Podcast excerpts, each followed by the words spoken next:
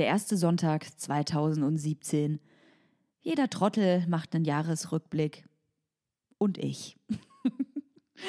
16 Podcast-Folgen habe ich im letzten Jahr aufgenommen. Für Toja aber billig, dem äh, unzuverlässigen Premium-Underdog-Podcast der Herzen. Eins muss man mir lassen, es haben sich sehr, sehr gute Gäste, Luxusgäste bei mir eingefunden, mit denen auch wirklich coole, interessante Gespräche zustande gekommen sind, aus denen teilweise auch, ja, aus denen ich teilweise auch viel für mein eigenes Leben mitnehmen konnte oder kann. Und äh, ihr merkt schon, ich werde jetzt schon ein bisschen sentimental. Ich fühle mich quasi wie so eine dritt, drittplatzierte Bachelor-Kandidatin, die mit 19 ihre Autobiografie rausbringt. Hätte auch ich sein können. Naja, ich habe für euch jetzt ein paar Fetzen zusammengeschnitten, quasi ein bunter Blumenstrauß aus Themen. Und äh, im Prinzip läuft das Leben ja aber auch nicht anders. Das Leben ist wie eine Schachtel Pralinen. Man weiß nie, was man bekommt. Forrest, Toya. Ja, die erste Folge ist der Grund, warum mein Podcast überhaupt zustande gekommen ist. Ich wollte einfach mal über veröffentlichte Identitäten von Kindern im Internet sprechen und habe mich dazu mit dem Cyberkriminologen Thomas Gabriel Rüdiger getroffen, mit dem ich dann später noch zwei weitere Folgen aufgenommen habe. Das werdet ihr aber alles später ja noch hören. Nun aber erstmal Dinkelgate. Ich spreche mit Thomas darüber, was passieren kann, wenn ich mein Kind im Internet präsentiere. Wenn ich also zu dir Informationen finde, Ne? Und die ein bisschen suche, weil du ja durch den digitalen Narzissmus dich selbst dargestellt hast. Also ich meine, guck mal, bei dir wüsste man sofort, du bist Berlinerin. Jetzt ist Berlinerin nicht so... Ich wohne zumindest da, ja. Genau, ist ja. jetzt nicht so krass, aber man könnte vielleicht noch mehr Informationen tatsächlich mit guten Suchen, äh, das nennen wir OSINT, Open Source Intelligence, also Informationen aus den öffentlichen Daten, aus deinem eigenen Narzissmus ja. oder aus meinem Narzissmus, könnte man rausfinden. Und jetzt stell dir vor, ich finde halt raus, okay, du wohnst jetzt noch in Berlin in irgendeinem Bezirk Tempelhof, was weiß ich. Du ne? erkennst es ja meistens in den Videos, genau. wo ich mich aufhalte. Genau, ne, ja. zum Beispiel. Und dann weiß ich auch noch, Mensch, da sind so und so viele Kindergärten. Und jetzt weiß ich, dass vielleicht gehe ich mal erstmal klassisch von aus, deine Kinder würden vielleicht denselben Nachnamen haben. So. Jetzt könnte ich mich unter, wenn ich das wollte, weil ich dich nicht leiden kann, unter irgendeinem Vorwand anfangen, so Kindergärten abzuklappeln oder anzurufen und sagen, hier, äh, so du. Äh, der Onkel oder? Genau, ja. der Onkel, ne?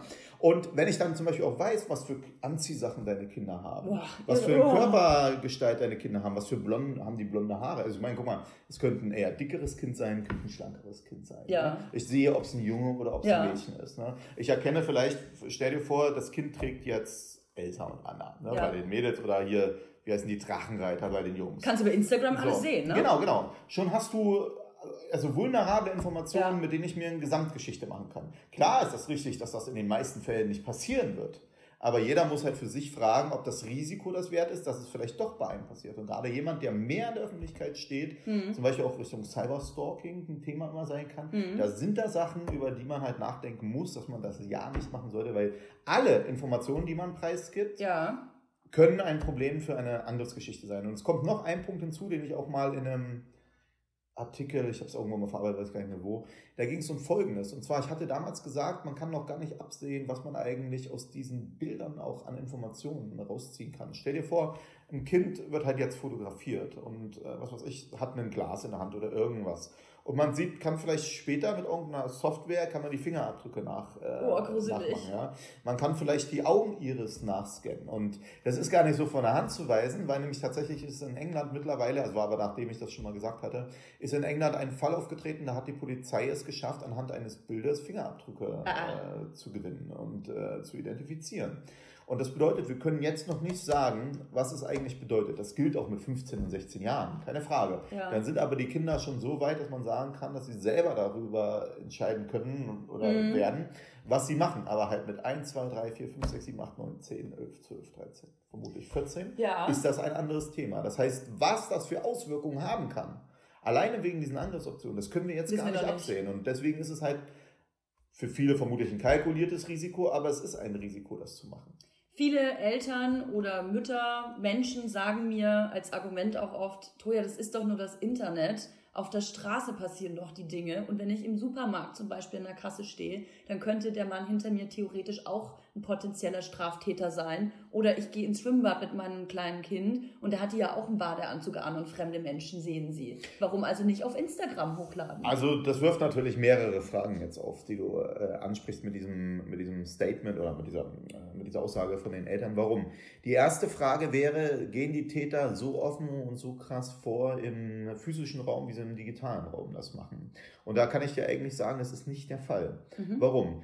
Es ist natürlich so, dass sexueller Missbrauch im physischen Raum absolut großes Problem ist, aber der findet halt tatsächlich überwiegend im familiären Nahfeld und im sozialen Nahfeld statt. Mhm. Das ist halt tatsächlich sehr, sehr selten. Also ich kann mich an eine Statistik erinnern, nur 7% ungefähr sind unbekannte Täter, ah, ja. sondern die meisten Täter ist der Vater, der Bruder, es kann auch mal die Mutter sein, es können auch Frauen sein, oder der Onkel oder bei irgendwelchen Sport- und Schulvereinen und sowas. Ne?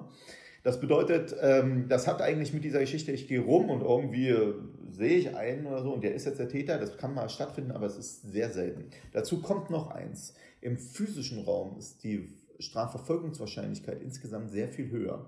Ich habe mich damit tatsächlich lange auseinandergesetzt, warum im Internet, ich beschäftige mich ja viel mit Sexualtätern im Internet, mhm. warum gehen die offen vor? Also wir waren neulich bei so einer Geschichte, da, wenn man sich als Kind ausgibt in, auf der richtigen Plattform, hatte das tatsächlich nur 28 Sekunden gedauert, bis die erste offizielle Anfrage nach einem zwölfjährigen Mädchen kam, ähm, dass man die gerne, ob man die gerne also weiß, also ob man gerne ja, was soll ficken kann.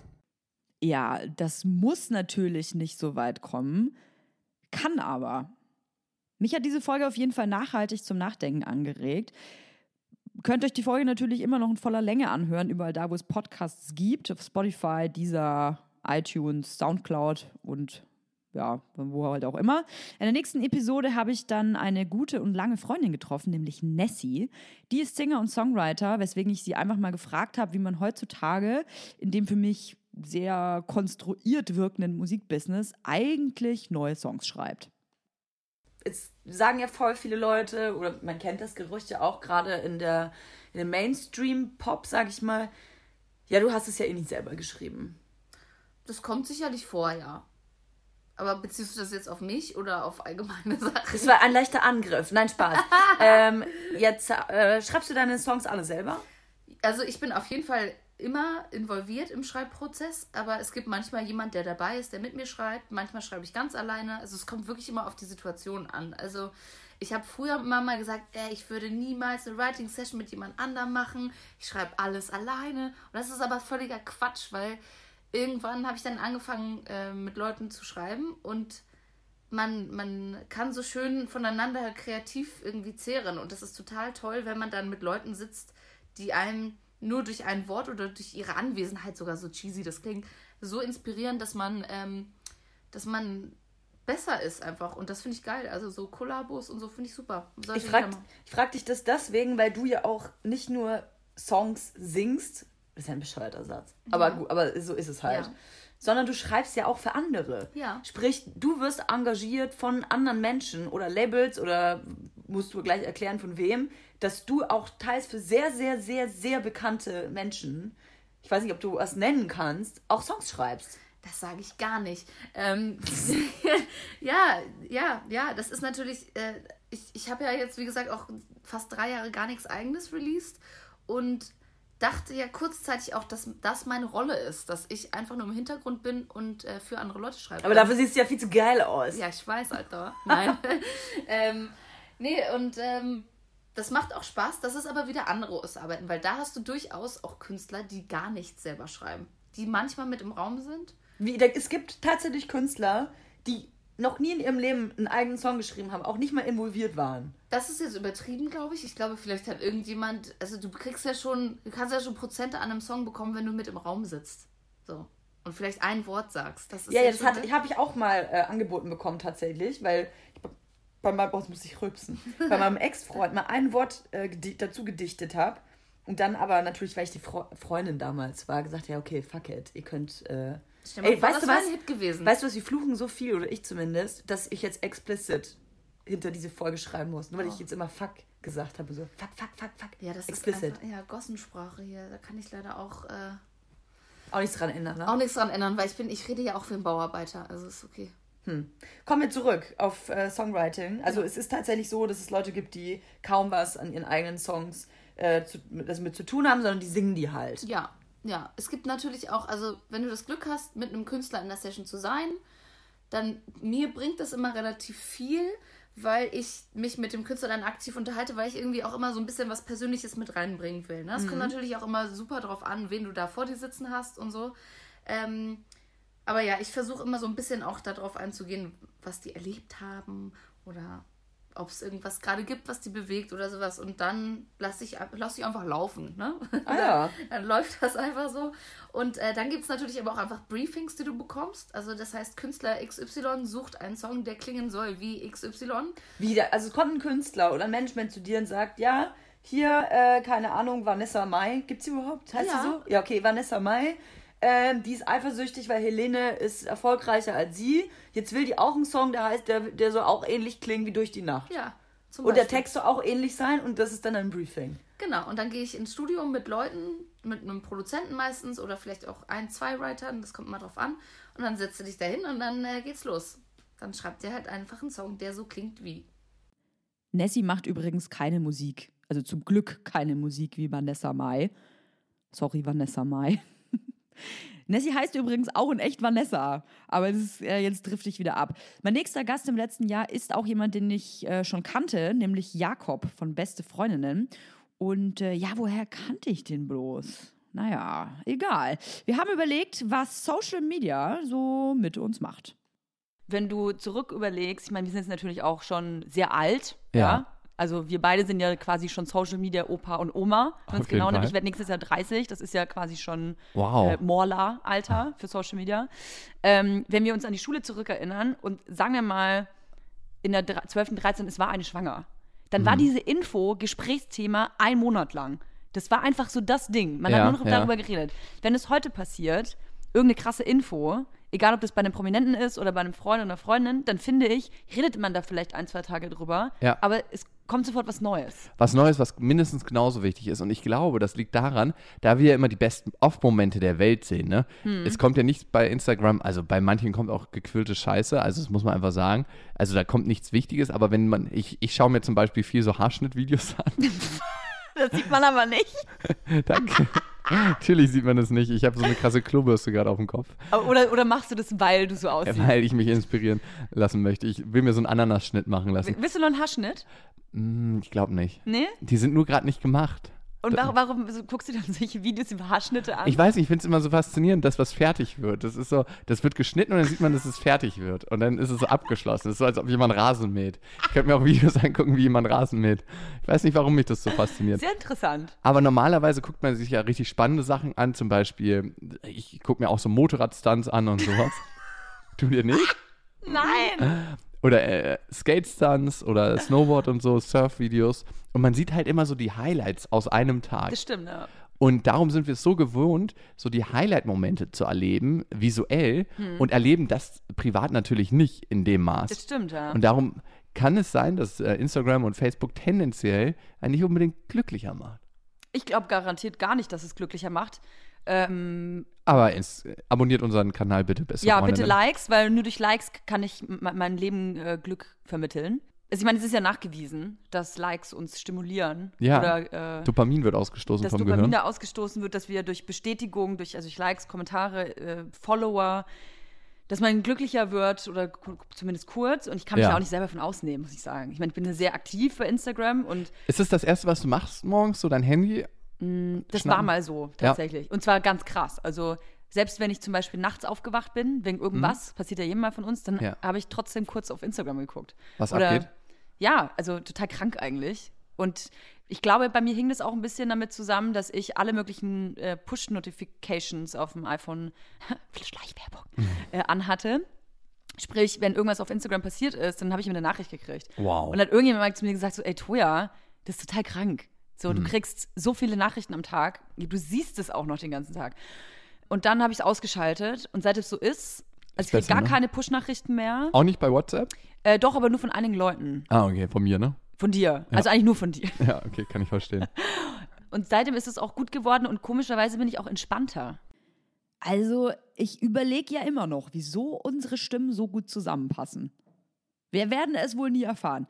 Auf zur nächsten Folge, die ich super mega kreativ benannt habe, nämlich Jan Köppen, Bibi und Dagi. Einer von den dreien war zu Gast in meinem Podcast. Wer seht, beziehungsweise äh, ich Trottel, hört ihr jetzt. Ich hatte mal eine Situation, das war vor Jahren, da habe ich mir richtig in die Hose gemacht, aber ich bin auch so ein kleiner Schisser. Ich habe äh, so ein so ein Rap gemacht bei Viva. Was? Ja, ich habe so ein, ich hab eine Werbung gemacht, da habe ich gerappt. Warte mal, ich glaube, das hast du mir schon mal erzählt. Ich glaube schon, sogar beim letzten Podcast. Ja, ja, ja. Nein, doch, doch, doch, doch. Oh, Erzähl's wir dürfen. noch mal. Ich erzähle es nochmal. Wo jemand unter das YouTube-Video geschrieben hat, dass er wissen will, wo ich wohne.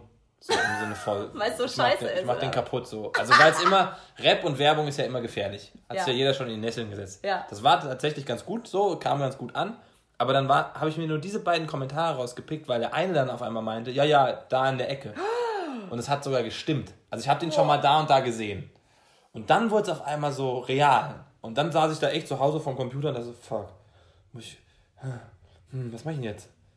Weil dann wird so eine, so eine nicht greifbare Gefahr, also es wird schon real, aber es ist trotzdem so, scheiße, was ist das, wer ist das? Und da ist Mhm. das so die Vermischung aus Internet und echtem Leben. Wobei jetzt diese Internet-Trolls, die immer rumstenkern, das sind ja die aller, aller, aller, allerletzten, Ja. die dich bei dir vor die Haustür stellen. Genau, glaube ich halt auch so. Ne? Aber da wird es trotzdem komisch vom Gefühl her, wenn jemand wirklich sagt, Ja. ey, den machen wir platt, so ungefähr. Und wenn dann, wenn ich dann so Sachen auch mitkriege wie bei Dunja Halali, ne, die Boah, die ganze mega Zeit krass, Alter. unfassbar, wie standhaft die auch Ja, ist, aber Wahnsinn. die kriegt jeden Tag da von allen äh, bei Twitter immer einen um die Ohren gehauen. Ich denke so, Alter, Auch diese eine Tagesschau-Tante, ne? äh, ist die denn nochmal? Anja Reschke. Ja, genau. Ja, genau.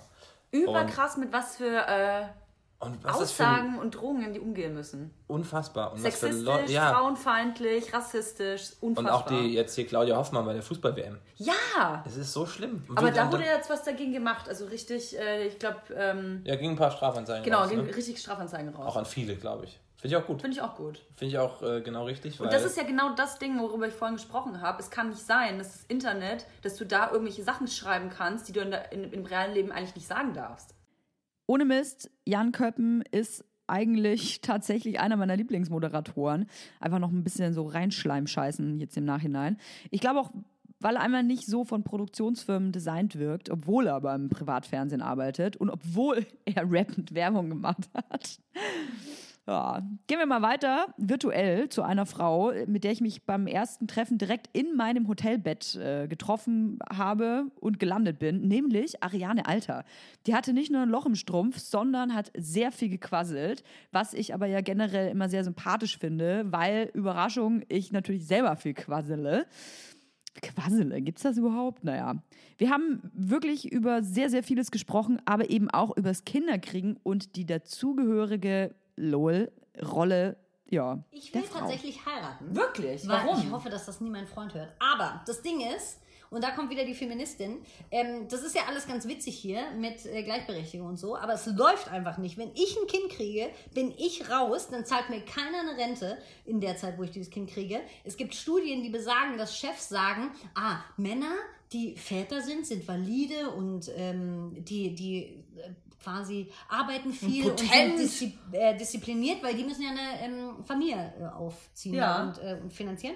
Und ähm, die gleichen Chefs sagen, ah ja, Frauen, die Mütter sind, die sind unkonzentriert, die sind prioritätslos, also weil die Priorität ist halt woanders. Stimmt, Ne? ja. So. Ah, mit dem Und Ball, deswegen- jetzt kriegt die schon das dritte. Genau. So, ich habe meinen Job zum Beispiel auch, weil meine Vorgängerin ein Kind gekriegt hat. Hm. So, nichts für ungut. Am liebsten, wir können es gerne machen, also die Gesellschaft, als Frau wird die Gesellschaft mich nicht so absichern, wie es einfach fair wäre, meiner Meinung nach. Jetzt kommen ganz viele Männer und sagen, ja, wir können ja nicht die Kinder kriegen, jetzt hab dich mal nicht so. Ja, klar könnt ihr nicht die Kinder kriegen und es ist ja auch total schön, dass ich ein Kind kriegen kann und dieses wahnsinnige Wunder spüren kann. Aber finanziell wird es scheiße, weil einfach Frauen in der Altersarmut, mehr, viel mehr Frauen in der Altersarmut enden, weil wir erstens weniger Geld kriegen und zweitens in der Zeit noch weniger Geld kriegen. Stimmt. So, und deswegen will ich heiraten ohne Ehevertrag, Mhm. weil wir sind dann ein Team und ich kriege auch dein Kind. Und wenn ich zu Hause bin und den ganzen Tag, und das ist ja mega scheiße, du, du, du, du, da, da, da, da mach. Also wie viele Freundinnen von mir sagen, Ariane, diese infantile Scheiße, ich kann es Verblödest. ich liebe dieses Kind, aber ich will nicht mehr mit irgendeinem Ball. Nee, nee, nee. Ball, das ist ein Ball. Mit, sagen. Wa- mit Wow Wow und Fanti Zoo spielen. Genau, so, das, Hm. da habe ich, da hab ich auch keinen Bock drauf. Ich hoffe auf die Hormone, dass wenn die reinkicken, dann denke ich mir, Die- die ah, geil, Ball, bü, bü, bü, bü. So, aber nichts für ungut. Aber ohne Ehevertrag, weil- aber das bedeutet ja auch für dich, wenn du äh, zum Beispiel jetzt morgen den Deal deines Lebens bekommst und irgendwie eine Milliarde auf dem Konto hast und keinen Ehevertrag hast, dann bekommt 50% dein Partner. Ja, aber wenn ich ein Kind kriege, dann kriege ich den 100 mega geilomaten Milliarden Deal nicht. Ja, was soll ich da noch sagen, ne? Wo sie recht hat, hat sie recht. Hatte ich tatsächlich noch nie so wirklich drüber nachgedacht. Vielleicht will ich ja jetzt auch heiraten, lieber. Mir fällt gerade auf, dass viele meiner Gäste Menschen sind, die mir, ja, man, manchmal zumindest, nahestehen oder die ich bewundere. Und besonders in der nächsten Folge, leider Kack-Tonqualität, weil mit iPhone aufgenommen, ich Idiot, ist ein Gast zu Besuch, den ich tatsächlich liebe. Und zwar mein Goldstück Donny O'Sullivan. Wir sind aufs Thema gekommen, wie es so ist als vermeintlich lustiger Mensch, wir natürlich, in den öffentlichen Medien. Bitte begrüßt mit mir Donny O'Sullivan. Ich habe das Gefühl, dass immer Leute, die lustig sind Mhm. oder die, ja, wo andere Leute diese Menschen immer als lustig Mhm. Die erwarten dann oft auch von dieser Person, dass die Person immer witzig ist. Ja. Also gerade wenn man äh, Leute, also ah, habe ich die Sätze so verschachtelt, dass ich sie selber nicht mehr formulieren kann. Also wenn mich auf jemand auf der Straße trifft und ich habe die Person noch nie in meinem Leben gesehen, aber die Person kennt mich durch Instagram oder sonst irgendwas, dann passiert mir das schon sehr oft, dass die Leute dann sofort einen Witz reißen oder irgendwie so mega ulkig oder spaßig sind, weil sie halt denken, ich bin Ja. Ja, 100%, ja, ich wollte dich ausreden, aber ich bin voll und hundertprozentig, ich weiß genau, was du meinst und es ist auch ein großes Thema in meinem Leben. Ich finde es auch ultra nervig, aber das Problem ist, sich darüber zu beschweren, ist dann immer auch so ein bisschen so, ähm, ja, da kommt, da kommt ja oft das Argument, ja, die Suppe hast du selber eingebrockt, du, den Job hast du dir ausgesucht und ich denke mir immer so, mm, nee, äh, wir sind alle Menschen und du kannst auch einfach nett sein, weil ich krieg nämlich oft die Schlagfertigkeitsnummer.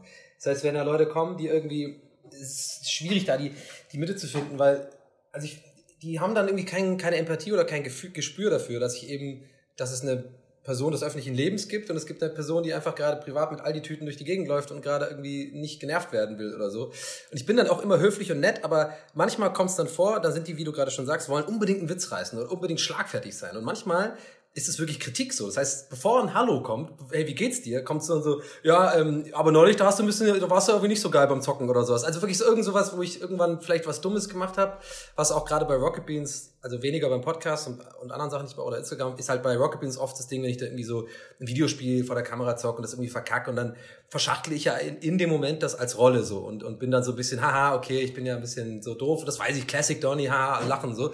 Aber ich habe natürlich keinen Bock von jemand kompletten Fremden auf der Straße einfach dann so ins Gesicht gesagt zu bekommen, da hast du richtig Scheiße gebaut, ey. Das war eigentlich, weißt du, ich meine, warum ist das so? so, Warum- lass es doch einfach, sag doch erstmal Hallo und frag mich doch nett irgendwie und dann ist doch alles cool. Aber warum machen das Leute? Also ich habe das Gefühl, dass nur wenn du, ich glaube, ich meine was anderes. Wenn du in, eine- als Person in der Öffentlichkeit stehst, dann habe ich das Gefühl, äh, denken die Leute, du willst, dass du immer kritisiert oder beurteilt wirst Ja. für das, was du tust. Ja. Und äh, es stimmt schon das, was du sagst. Ähm, ey, ich weiß genau, dass ich auf Insta auch manchmal Sachen mache, die nicht alle hundertprozentig witzig sind. Oder Ja. dass ich äh, den Themenbereich manchmal mache. Manchmal mache ich halt dann äh, äh, Kinder, Persönlichkeitsrechte. Ja. Am anderen Tag habe ich aber halt Bock, irgendwie mit Siggi äh, ein 5-Liter-Fass zu exen. Ja. So ungefähr. Und äh, wenn man sowas macht oder in der Öffentlichkeit eine Rolle spielt oder verschiedene Rollen spielt, dann ist es halt oft so, dass dann Leute irgendwie denken, äh, sie sind das Publikum, was sie auch sind, das Ja. sich die ganze Zeit beurteilen muss, Ja. um dich die ganze Zeit zu reflektieren. So, ja, das war schon witzig, aber das solltest du nicht mehr machen, Ja, weil das war nicht witzig. Und ja, also jetzt hast du ja genug mit Kinderresten im Internet gemacht, also solltest du mal wieder, lass mal wieder was Lustiges. Ja, ja. Also alle beurteilen dich die ganze Du hast Zeit. eigentlich gar nicht nach der Meinung gefragt. Genau, früher war immer das Schlimme, das hatte ich auch, ich habe mal so einen Podcast auch mit Larissa Ries aufgenommen. Da haben wir auch äh, gleich mal und haben über was ähnliches geredet. Äh, Talkomat war das. Genau, ne? Talkomat, da haben wir auch, und das, das fand ich auch mal so schlimm, dieses, das machen mittlerweile nicht mehr die Leute, weil ich glaube, ich checken, okay, das, wie ich es halt mache, ist irgendwie gefällt den Leuten oder mögen es halt. Aber gerade aus dem privaten Umfeld, früher habe ich viel so, ey, du machst so viele Stories, ey, hör mal auf, das, was soll das, das ist mir zu viel, so, ist mir zu viel. Ich denke mir so, Alter, halt doch mal dein Maul. Ja, du Was halt nicht. Du guckst halt nicht und warum erzählst du mir das? Und vor allem persönliche Freunde. Das fand ich noch viel schlimmer als von irgendjemand. Also deswegen, das zahlt halt voll ein, was du gerade sagst. Dieses, dieses konstante von außen beurteilen. Und wie gesagt, da schließt sich der Kreis. Leider ist am Ende des Tages aber immer dieses Argument von den Leuten da draußen, ja, das hast du dir ausgesucht, das ist ja dein Job, bla bla. Und ich glaube, da würde ich mich halt freuen, wenn die Leute mehr Empathie entwickeln, einfach checken, hey, nicht jeder ist irgendwie so eine Dagi B und macht es nur für quasi, ich will berühmt sein oder ich will irgendwie ähm, Fame und die ganzen Vorteile von so einem Leben haben, sondern manche Leute tatsächlich, so würde ich dich einschätzen, so, so bin ich auf jeden Fall, sage ich, sag ich immer schon, ich mache das gerne tatsächlich. Ich bin gerne kreativ und ich bringe gerne, das klingt immer so kitschig, aber ich bringe wirklich einfach fucking gerne Leute zum Lachen. Schon immer gewesen, als Kind schon in der Schule, Klassenclown. Ich mache das gerne. Irgendein Psychologe wird bestimmt irgendwann mal bewerten, warum ich es mache. Weiß was ich, hier fehlende Liebe, die ganze Scheiße, die man immer so bekommt, wenn man halt der Klassenclown ist oder so. Erzähl weiter, ich muss das Fenster zumachen. Genau. Aber ich, ähm, ja. Nee, das war, ich war noch nicht fertig. Aber ja, das ist halt, genau, und, und das, das würde mich halt freuen, wenn das Leute so ein bisschen checken, weil, was du schon sagst, ich finde das auch Horror, dieses konstante Bewerten und auch dieses, dieses unge, un, ungefragte, äh, ungefragte Bewerten so. Ja, das war, hast cool gemacht, das, das lass mal lieber sein. Auch gerade übers Aussehen oft so. Wenn ich mir irgendwie einen Schnauzer hab stehen lassen oder so, ja, dann kommt irgendwie die eine Hälfte an und sagt, oh, lass mal wieder den Schnauzer stehen, und die andere Hälfte, ey, mach das lieber ab, das sieht scheiße aus. Ich denke mir so, hä? Okay, mich verletzt das zum Glück nicht, weil ich glaube, da bin ich einfach jetzt nicht, ich glaube, da haben es Frauen viel schwieriger so, weil man da krass bewertet wird, irgendwie nur nach dem Aussehen, mega oberflächlich irgendwie alles ist. Ich sehe das eher als Schmunzeln, weil mir es einfach egal ist, was jetzt du jetzt denkst, ob ich einen Schnauzer habe oder nicht, sondern ich messe immer so mein, ähm, mein, mein Selbstbewusstsein an den Erfolg, den ich für Frauen habe und ich kann mich gerade nicht beschweren, sag ich mal. Ob da jetzt irgendwie so ein Larry sagt, irgendwie lass den Schnauzer ab, denke ich mir so, okay, ja, ciao. Ähm, aber weißt du, das ist prinzipiell das Ding, dass die Leute irgendwie das Bedürfnis haben, so eins, eins zu beurteilen die ganze Zeit. Ähm, und das, das finde ich eher, eher auch nervig, aber es wird, glaube ich, sich auch nie ändern. So ist es halt ein bisschen. Ah, wir sind halt einfach auch nur Menschen, ne? Wir Übergötter. Megastars, wir super VIPs. So, genug gequatscht. Es geht weiter mit der nächsten Folge, die für mich tatsächlich persönlich sehr intensiv war.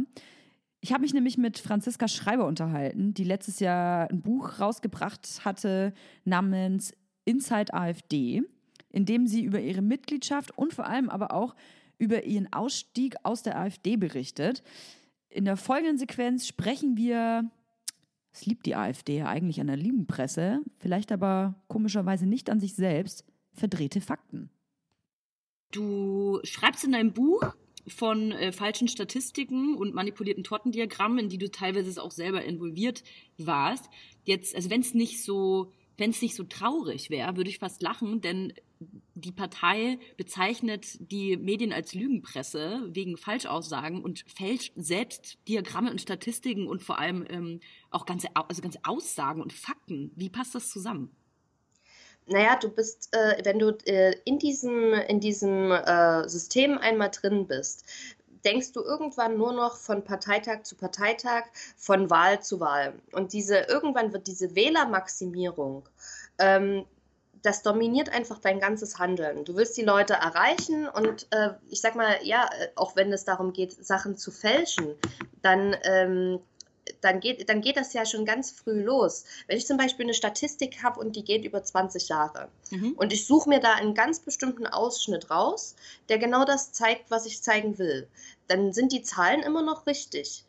Aber wenn ich diesen, diesen Ausschnitt sehr clever wähle, dann kommt eine ganz andere Aussage rüber, als es eigentlich diese Gesamtstatistik zeigt. Also ich muss jetzt nicht unbedingt mit falschen Zahlen arbeiten, das haben wir im Übrigen aber auch gemacht, ähm, aber ich, äh, ich muss eigentlich manchmal nur einen Ausschnitt wählen oder nur eine Erklärung weglassen. Zum Beispiel, ähm, ich erinnere mich, in Sachsen haben wir, ähm, haben wir eine Grafik gemacht und da haben wir drau äh, draufgeschrieben, äh, in, in Sachsens Gefängnissen äh, sind äh, 25 Prozent äh, der, äh, der Insassen sind Ausländer. Da gibt's Und auch fast keine. ja, aber die, ähm, es, das stimmte auch. Es sind 25 Prozent äh, der, der, der sächsischen Gefängnisinsassen sind Ausländer. Okay. Aber wir haben das mit der, äh, mit der, ähm, mit den Asylbewerbern in Kontakt gebracht. Also wir haben daraus die Forderung gemacht, straffällig gewordene Asylbewerber Ah, auszuschließen. Und das Ding ist, diese Ausländer sind zu über 50 Prozent EU-Bürger gewesen. Wahnsinn. Das haben wir natürlich nicht dazu geschrieben. Also, das haben wir, ich weiß auch gar nicht, ob wir es wirklich ausrecherchiert haben und ob wir uns darüber hätten im, im Klaren gewesen sind, dass wir es hätten hinschreiben müssen. Wir haben einfach nur gesehen, ah, 25 Prozent Ausländer in Gefängnissen. Super, das können wir super äh, mit den Asylbewerbern verbinden. So, und dann schreibst du das hin. Und äh, wenn du so in dieser, in dieser Blase bist, dass du die, also dass du erstmal selber davon überzeugt bist, dass diese Asyl, ähm, dass die, diese, diese Menge von Asylbewerbern nicht integriert werden kann, und davon war ich zwischenzeitlich auch überzeugt, dann ähm, fällt so nach und nach fällt eine moralische Grenze nach der anderen. Also das Mhm. ist so ein schrittweiser Prozess. Du machst da einen kleinen Kompromiss, du machst da ein kleines Zugeständnis, du bist dort nicht hundertprozentig korrekt und ehe du dich versiehst, bist du auf einem kompletten Abweg und tust Dinge, die du nicht von dir selber für möglich gehalten hättest. Wer sich die ganze Folge mit der Franziska Schreiber nochmal anhören möchte, der kann es natürlich tun, überall da, wo es Podcasts gibt. Brauche ich jetzt nicht alles immer aufzählen, wisst ihr selber. Wir machen äh, locker flockig mal weiter mit was Frischem und zwar der Frau, die wahrscheinlich die Expertin aller Expertinnen des Kackens ist. Ihr habt richtig gehört. Äh, außerdem ist sie die Gründerin des Small Tits Club und äh, dazu ist sie noch richtig schön. Richtig schön. Ihr wisst, es kann nur eine sein, nämlich Ines Anjuli mit Zwiebel. Hört selbst. Was macht der eigentlich? Hat er nicht immer Sommerpause? Ich weiß es ehrlich gesagt nicht. Also ich äh, höre mir immer fest und flauschig an und die haben Sommerpause im, im Podcast. Also Ah. vermute ich, dass Neo Magazin Royal äh, auch Sommerpause hat. Ich musste kurz nachdenken, ob die Sendung wirklich so heißt. Das ist kein gutes Zeichen. Nee, aber das liegt nicht an Jan Böhmermann, sondern weil ich immer durcheinander komme mit Neo Mag Nee, warte, pass auf. Mit MTV Home, der Sendung, die Joko und Klaas danach hatten. Ah, Neoma. Ja, Siehst du? Siehst du? Das hieß doch ähnlich, oder nicht? stimmt. Und ich komme da mal ein bisschen durcheinander. Neo Magazin hieß das doch, oder? Die Sendung von Joko und Klaas. Ja. Und jetzt heißt die Sendung von Jan Böhmermann Neo Magazin Royal? Nein. Vielleicht ist das, Das auch musst du wieder ein nachgucken. Gag. Ja, ich google das mal. Laut Wikipedia, die Moderatoren Joachim Joko Winterscheid Ja. und Klaas Häufer Umlauf sind vor allem als das Duo Joko und Klaas bekannt. Oh Gott, das, das würde ich niemals in meiner Wikipedia-Scheiße haben wollen. Das ist vor allen Dingen das ist. Ines Anjoli und Laila Lowfire sind vor allem Neo als Ines und Neo- Laila bekannt. Ja, Neo Paradise hieß das. Neo Paradise. Ja. So. Und die Sendung von Jan Böhmermann heißt Neo Magazin Royal. Paradise. Neo Paradise. Ach, stimmt. Neo Magazin Royal Paradise Neo. Royal. Ja, hätte ich es genannt. TS. Ohne Zwiebel. Ey, wie geil wäre das, wenn du deine Sendung so nennen würdest. Neo Magazin Royal. Neo Paradise. Royal TS. Ohne, Ohne Zwiebel. Aber voll gut, weil dann würde jeder so darüber reden. So, ist es dieses Neo Paradise ähm, Royal TS. Paradise Neo Ohne, ohne Zwiebel? Zwiebeln? Naja, diese ohne Zwiebelsendung da. Ja, das wäre geil. Das wäre richtig geil. Ines geht übrigens bald auf Comedy-Tour und Laila ihre bessere Hälfte von Besser als Sex ins Dschungelcamp. Wahnsinn, oder? Ja. So, ich werde es auf jeden Fall gucken. Weiter geht's mit Melissa Carley, kennt ihr vielleicht aus dem Fernsehen. Die hat mich zu sich nach Hause eingeladen und wir haben über persische Traditionen, Patriotismus und Rassismus gesprochen. ich kenne das auch so aus meiner Kultur. Rassismus ist ja nicht nur ein deutsches Ding, es gibt ja überall Rassismus. Und ich, sogar in, im, im Iran ist auch Rassismus groß. Äh, das denkt man vielleicht nicht so, aber und das sehe ich, das sehe ich genauso bei Türken, das sehe ich auch genauso bei Arabern.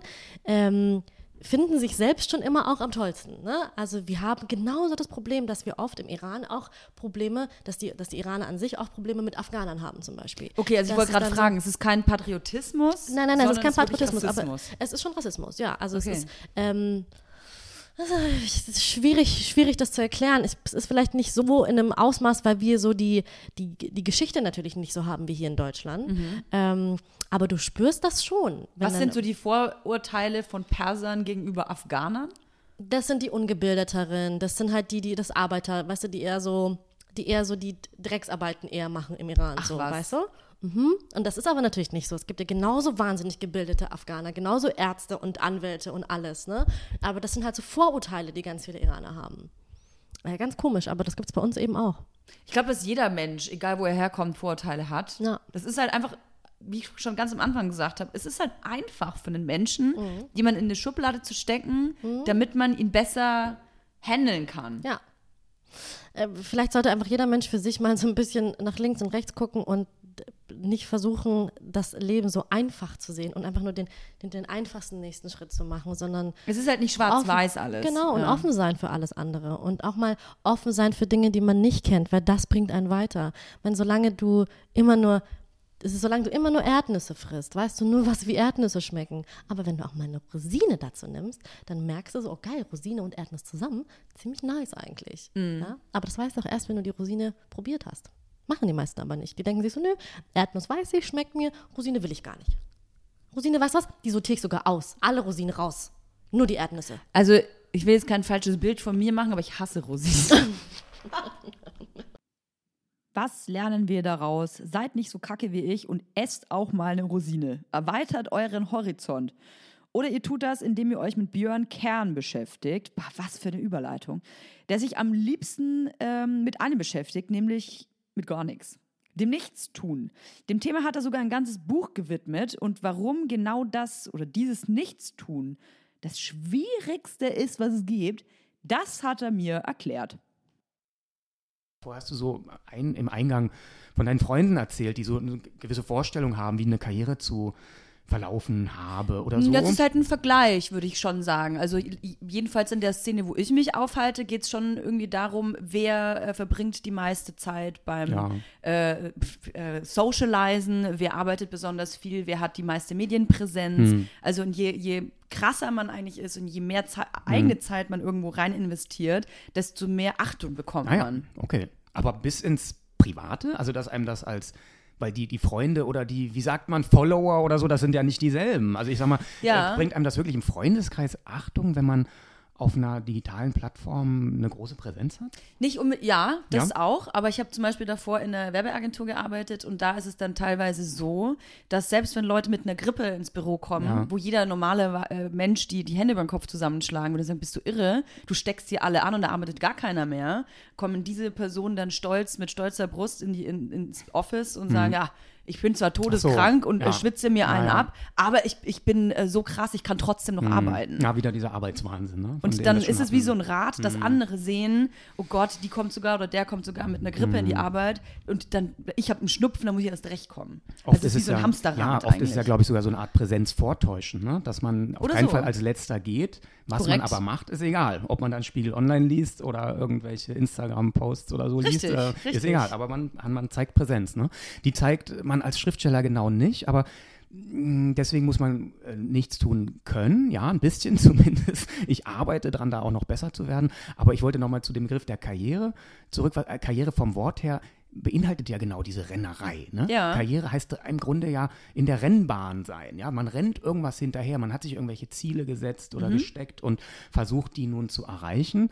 Und äh, mir schwebt so ein anderes Modell vor. Eher so statt der Karriere, statt der Rennbahn, eher so eine Art Aussichtsplattform. Man steigt da hoch, kriegt so ein bisschen einen Überblick, guckt, wo, was will ich eigentlich? Schon auch, wo will ich hin? Das sind ja menschliche Fragen, die stelle ich mir auch. Ja? Mhm. Aber ist jetzt der Karriere Startpunkt, den ich mir in der Rennbahn, in der Karriere gesetzt habe, auch einer, den ich von oben immer noch gut finde, Mhm. wenn ich den Überblick bekommen habe, indem ich dann versuche zu trennen in gute, in schlechte Arbeit, in Umwege, in auch Erwartungshaltungen, die nur von außen an mich herangetragen werden und die gar nicht meinen eigenen entsprechen.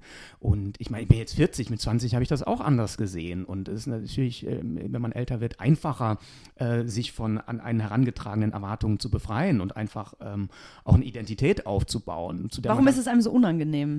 Was genau? diese Erwartungen nicht zu erfüllen. Also was Ja. ich gerade gemeint habe mit der Situation, zum Beispiel im Frühstückstisch, wenn Ja. ich gefragt habe, was machst du eigentlich heute den ganzen Tag? Und wenn ich ehrlich bin, ich wusste es gar nicht. Ich glaube, es ist so eine Ideologie tatsächlich. Es ist fast schon obszön, ja, zuzugeben, dass man mal nicht gearbeitet hat während der klingt faul. Arbeitszeit. Es klingt faul und Faulheit ist negativ konnotiert, zumindest bei Mhm. uns. Weil alles auf diesem wahnsinnigen äh, Irrtum, möchte ich fast sagen, des Wirtschaftswachstums aufbaut, ne? des Bruttoinlandsprodukts, das steigen muss. Das hören wir ja von früh bis spät.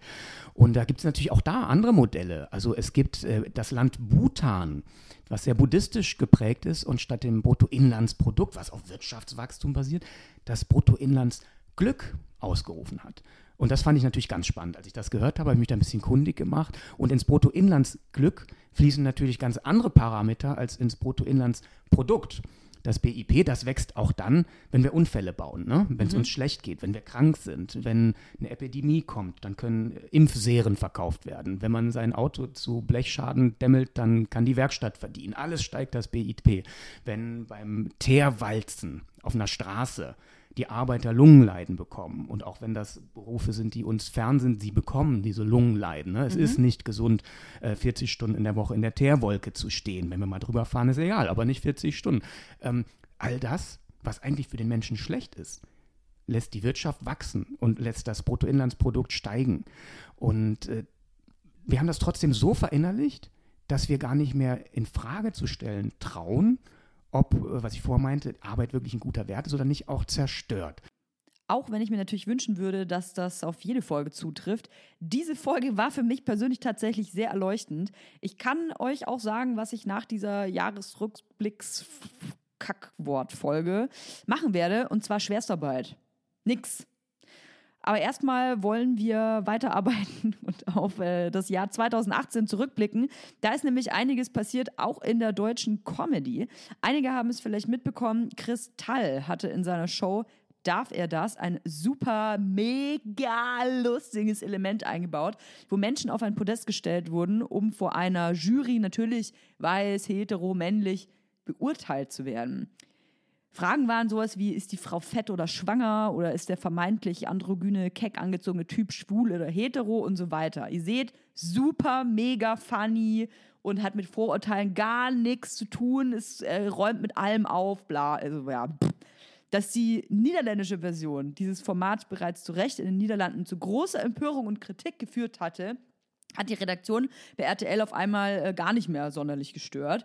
Und in dieser Woche, als das alles passiert war oder ist, hatte ich mich mit äh, Aurel Merz getroffen, der selbst nicht nur Stand-up macht, äh, sondern auch allgemein in der Comedy-Branche zu Hause ist. Und mit dem habe ich mich mal über das Thema unterhalten. Und dann frage ich mich halt, auf welchem Stand die sind in diesem, in, diesem, in diesem Prozess, in dem wir uns gerade befinden, was ist angebracht, was ist nicht angebracht, müssen die ja theoretisch noch auf einem ganz anderen Level sein, wenn sie nicht mal erkennen können, dass das nicht angebracht ist. Das finde ich so ein bisschen komisch. Das macht einem fast Sorgen, ehrlich gesagt. Das macht Sorgen. Was mir aber ähm, sehr gut gefallen hat, war, dass ich meine, ich habe das ja dann äh, gepostet und habe dann ähm, das ja alles zusammengefasst und so Mhm. Und habe dann auch ein Bild gepostet, wo ich einen Mittelfinger ins Bild zeige und sage, was, was habe ich da hingeschrieben, muss man auf Insta nochmal gucken, aber Ja. halt Mittelfinger an die Redaktion und die Produktion von RTL. Ja. Und das Geile war, ähm, dass sehr, sehr viele Leute das genauso sahen. Und das gibt mir Mut, dass die Leute einfach nee. keinen Bock haben, dass sowas im deutschen Fernsehen stattfindet. Und was ich aber noch viel geiler fand, war, dass ähm, Kristall und ich hatten ja dann so, ein- so ich sag mal, so einen kleinen Beef, ne? Und er mir ja dann quasi als erstes schon mal vorgeworfen hat, ich würde einen Mittelfinger posten ähm, und ich In- wäre dann auf quasi welchem Medium habt ihr kommuniziert? auf Insta und zwar per Kommentar. Also er hat dann unter mein Bild kommentiert, irgendwie ich unter seins, dann hat er meinen Kommentar gelöscht, weil es ja Kritik war, dann hat er jegliche andere äh, Kritik unter seinem Bild gelöscht. Und so ging das ein bisschen hin und her. Er wurde sicherlich, ich meine, letzten Endes, er ist halt der Sündenbock, weil seine Sendung so heißt. Ne? Er hat sich das Format sicherlich nicht ausgedacht. Ja. Aber er steht halt da drin und verteidigt das auch.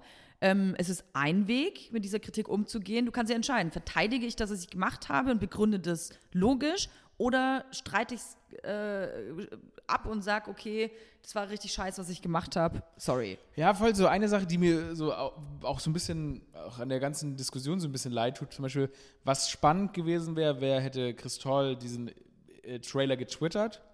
Ähm, er wäre auf seinem Kanal gewesen und man hätte dann den, den Shitstorm oder dieses Gespräch, das finde ich auch immer die spannendsten Shitstorms, wenn sie darunter gehen unter dem Originalpost von der Person. Mhm. Weil dann kannst du den, dann hast du den Dialog. Du hast den Dialog mit der Person. Die Person kann, entweder löscht sie es, was ja passieren kann, oder die Person stellt sich dem Ganzen, wenn es jetzt Matze Knob ist, der einen dummen Scheiß nach dem anderen sagt, und du diskutierst mit der Person so. Und das ist dann immer der spannendste Prozess, weil du dann am besten die Perspektive der betroffenen Person rausfinden kannst. Ich finde es ein bisschen schade, dass dieses Bild sich verselbstständigt hat und dann dieser, also dass er nicht der direkte Adressat war dieses, dieses Shitstorms. Aber war er der, also hätte er der äh, direkte Adressat sein sollen, weil ich finde, dass im Prinzip der Sündenbock ist RTL und nicht Kristall oder Voll, Kristall. das, genau, aber das muss man ja auch so ein bisschen rausstellen, weil am Ende ist es seine Marke, die jetzt darunter gelitten Das ist hat. richtig, So, ja. Deshalb, deshalb wäre es wahrscheinlich besser gewesen, wenn er den, wenn es irgendwie einen Weg gefunden hätte, öffentlich den Dialog mit ihm zu machen und öffentlich diesen Streit mit ihm auszuführen. Weil ich habe so, auf Twitter habe ich viele, habe ich einen Post, haben mehrere Leute haben ihn natürlich gepostet und wie gesagt, absolut zu Recht. Und ich bin, bin der Erste, der sagt, das ist das größte Scheißes ever. Ähm, aber ich hätte mir fast gewünscht, dass er es gepostet hätte und man dann, dann diese, diese, damit er auch diese, damit er die Kommentare lesen kann, er das selber verwalten kann. Aber das Ähm, ist ja genau das Problem in dem Fall, weil er hat alles gelöscht. Ja, gut, das ist natürlich. Also es, es waren ja Panik natürlich auch, auch. durch mein ähm, durch mein Auftreten hat er sehr viele Kommentare und sehr viele Nachrichten bekommen. Ja. Er ähm, hat aber so ziemlich jede Kritik gelöscht und zwar nicht, also ich kann es verstehen. Ja, also Kommentare voreilige löscht. Panik, so, weil man da auch immer, man denkt ja so, okay, wenn ich die ersten fünf lösche, dann ist es vielleicht vorbei. Ja. Und dann bricht so die Hölle Aber nee, los. der hat das wirklich ähm, über nicht nur an einem Tag gemacht, sondern Ja. mehreren. Und ich hätte verstanden, wenn er Kritik gelöscht hätte, wie, boah, du bist ein blöder Wichser. Weil Ja. ich mir auch denke, gut, also sowas habe ich keinen Bock, dass das äh, unter meinem Bild zu stehen hat. Ja. Aber er hat ja auch Sachen gelöscht, die wirklich konstruktiv waren. Unter anderem auch meins. Und ich will auch einfach mal behaupten, dass mein Kommentar konstruktiv war, den ich unter dieses Bild äh, geschrieben habe. Ähm, lange Rede, kurzer Sinn. Ähm, er hat mir geschrieben, privat, Mhm. gestern Abend. Und ich will jetzt nicht unbedingt äh, über den Inhalt sprechen, weil letzten Endes ist es auch ein Ding zwischen ihm, ihm und mir. Aber der äh, Kontext war der, dass ich halt gesagt habe, er ist auf mich zugegangen, er würde das gerne beenden, diesen Beef. Diesen Beef, also, ja. Ja, Ähm, ein, ein Rap-Track schreibt er noch und dann. Also äh, verstehe ich auch, weil ich kann mir vorstellen, dass das an jemandem sehr nagt, wenn man in der Öffentlichkeit steht und da bombardiert wird. ja, auf jeden Fall. Äh, ich weiß, wie, das, wie sich das anfühlt. Das ist sehr widerlich. Und ähm, er hätte das gerne mit mir besprochen. Ich habe mich sehr gefreut über die Nachricht, weil Mhm. das Beste ist, was du machen kannst, ist in Dialog Ja, zu gehen. Und ich habe dann zurückgeschrieben und ich habe gedacht, dass wir das im Livestream machen. Ja. Und dann hat er aber äh, geantwortet, er möchte das nicht. Äh, er möchte das nicht in der Öffentlichkeit machen, sondern er möchte das mit mir klären. Jetzt stehe ich natürlich vor so einem Ding. Ähm, ihr werdet es dann wahrscheinlich auf Insta sehen, äh, ob ich mit ihm gesprochen habe oder nicht. Das Ding ist, er hat mir persönlich nichts getan. Nee, gar nicht. Das, das, Das aber eigentlich deswegen betrifft ja mehr so, die Debatte ist ja eine öffentliche und die Debatte Richtig. betrifft ja eigentlich jetzt, also das ist, ich meine, es ist, man darf, man, auch nicht, man darf es auch nicht vergessen, was gerade passiert, diese ganzen Debatten, die wir führen, sind zwar wahnsinnig anstrengend, aber super, super spannend und super wichtig. Und es ist ein geiler Prozess und ich kann mir tatsächlich vorstellen, weil ich habe das Gefühl, vieles stand jetzt so mal ein paar Jahre still, sehr, sehr lange still und jetzt bewegt sich viel und es ist total anstrengend und jedes Mal, man, manchmal habe ich, zum Beispiel manchmal, wenn ich irgendeine Haltung einnehme oder so, habe ich das Gefühl, ah, Haltung schadet eigentlich nur, weil nachher kriegst du wieder Kommentare und alles und so. Es ist wirklich für jede Person, die man ein kleines bisschen Reichweite hat und Haltung einnimmt, ist es eigentlich nicht einfach.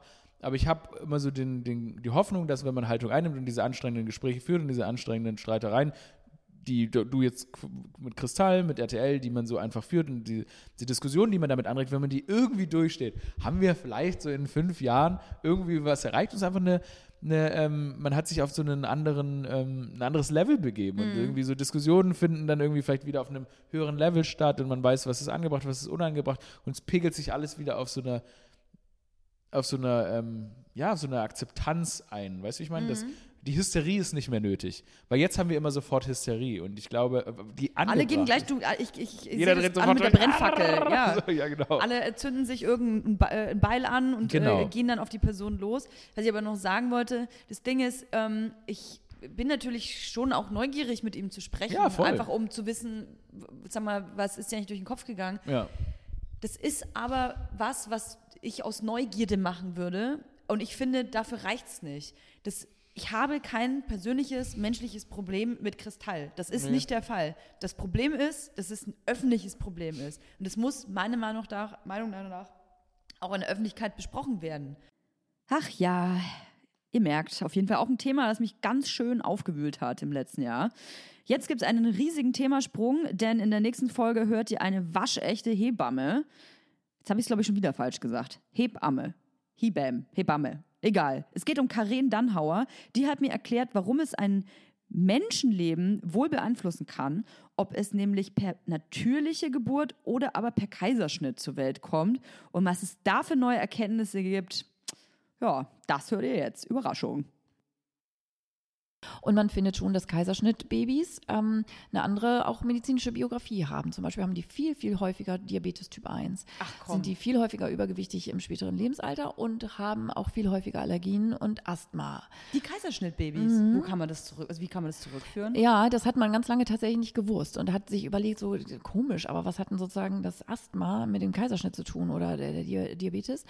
Und man ist dann, aber jetzt wird es echt so ein bisschen Special Interest. Äh, erzähl. Ähm, also man hat dann tatsächlich gefunden, dass das daran liegt, dass die Kaiserschnittbabys bei der Geburt keine Vaginalbakterien abkriegen. Also durch die Muschi rutschen und sich da alles einsammeln, was da hingehört, äh, scheint ausgesprochen sinnvoll eingefädelt zu sein von der Natur, weil das sozusagen die Bakterien sind, die das Kind als erstes besiedeln. Ähm, die Haut natürlich, also ne, weil das Kind da durchrutscht, aber eben auch im Inneren des Mundes und das Kind schluckt das runter und das besiedelt dann die erste, also sozusagen die erste Aussaat für die Darmflora. Und dass das fürs Immunsystem so ein, man nennt das Imprinting, ähm, ist, so ein wichtiger erster Eindruck sozusagen, ähm, dass das tatsächlich Weichen stellt. Und als man das dann gefunden hat, das ist noch ein relativ neues, fancy Ding, 2016 oder so gab es die große, große Studie dazu, die auch um veröffentlicht wurde, ähm, hat man dann gedacht, okay, wie können wir denn das bei Kaiserschnittkindern vielleicht äh, schlau machen, dass die auch die Vaginalbakterien abkriegen und hat, hat das, äh, das Vaginal Seeding erfunden. Vaginal Seeding. Also ich, lass mich kurz raten, Ja, die, der- Bauch genau. wird aufgeschnitten, das Kind wird rausgeholt und dann wird es nochmal in die Muschi reingesteckt. Ja, so ein bisschen, äh, ja, also äh, Fast. fast. fast. Man macht sozusagen umgekehrt, man steckt einen, äh, vor dem Kaiserschnitt einen Tupfer in die Scheide. Ja. Ähm, also so ein, so, ein, so ein Mulltupfer, den man so auffalten kann nachher zu so einer Kompresse, damit die ordentliche Oberfläche hat einfach. Und die äh, trägt man so eine Stunde, also die Frau, ne, der wird das eingeführt und oder die macht das selber natürlich so und dann trägt die das eine Weile, dass die schön besiedelt wird, diese Kompresse. Und dann äh, wird die entfernt und wird in ein steriles kleines Becherchen getan und das nimmt man mit in den OP. Und wenn das Baby dann per Kaiserschnitt rausgeholt wird, dann wird das Kind mit dieser Kompresse abgewischt. Das, war als allererstes nicht. im Mund, weil da Nee. ist es am wichtigsten, dass es wirklich in den Körper reinkommt, im Gesicht, an den Händen und dann wird das ganze Baby eingepinselt Nein. sozusagen mit Muschibakterien. Das ja. gibt's nicht. Aber äh, macht man das in Deutschland schon so? Ja, also das ist, also diese, diese Studie war sehr spektakulär, weil die ist in der Nature, das ist wirklich ein hochrangiges äh, Magazin, wo nicht irgendeine Kruckelstudie irgendwie äh, veröffentlicht werden darf. Ähm, und die ging echt um die Welt, also Spiegel Online und also ging um die Welt in Spiegel Online stand es auch. äh, so, also, ne, aber bis so, also sprich, das war sehr schnell und weil es auch so ein fancy Thema ist, so, ne, weil das natürlich Körperflüssigkeiten und so zieht immer. Ähm, äh, so dass dann ziemlich schnell die Frauen auf den Infoabenden von den Krankenhäusern, wo die so erzählt kriegen, hier, so machen wir das, danach gefragt haben. Machen sie dann auch dieses neue, moderne, total hippe Vaginal Seeding? Und dann mussten die sich ja irgendwie positionieren. Und dann haben die irgendwie gesagt, "Uh, ja, das ist so neu, dass wir auch noch nicht so richtig wissen, ob das so gut ist und wer weiß. Und dann wurde immer gesagt, ja, vielleicht werden auch irgendwelche Infektionserreger da übertragen. Äh, kein Mensch hätte danach gefragt, das Baby wäre da eben durchgerutscht, hätte da in dem Fall, also ne, Frauen sind ja auch gerade in Deutschland sowas von untersucht. Also ich rede jetzt hier nicht von Entwicklungshilfe, ne? In Deutschland, wo die irgendwie gegen Syphilis, gegen Tripper, gegen Hepatitis B und so, das wird ja alle HIV, das wird ja alles gescreent in der Schwangerschaft. Ähm, also so gut, das Ansteckungsrisiko mit irgendwas Relevantem ist natürlich gen Null. Ne? Das kann man natürlich voll vergessen. Das ist also insofern überhaupt kein Argument. Aber man merkte so, die waren so am Schwimmen, so, ah, das ist jetzt irgendwie neu.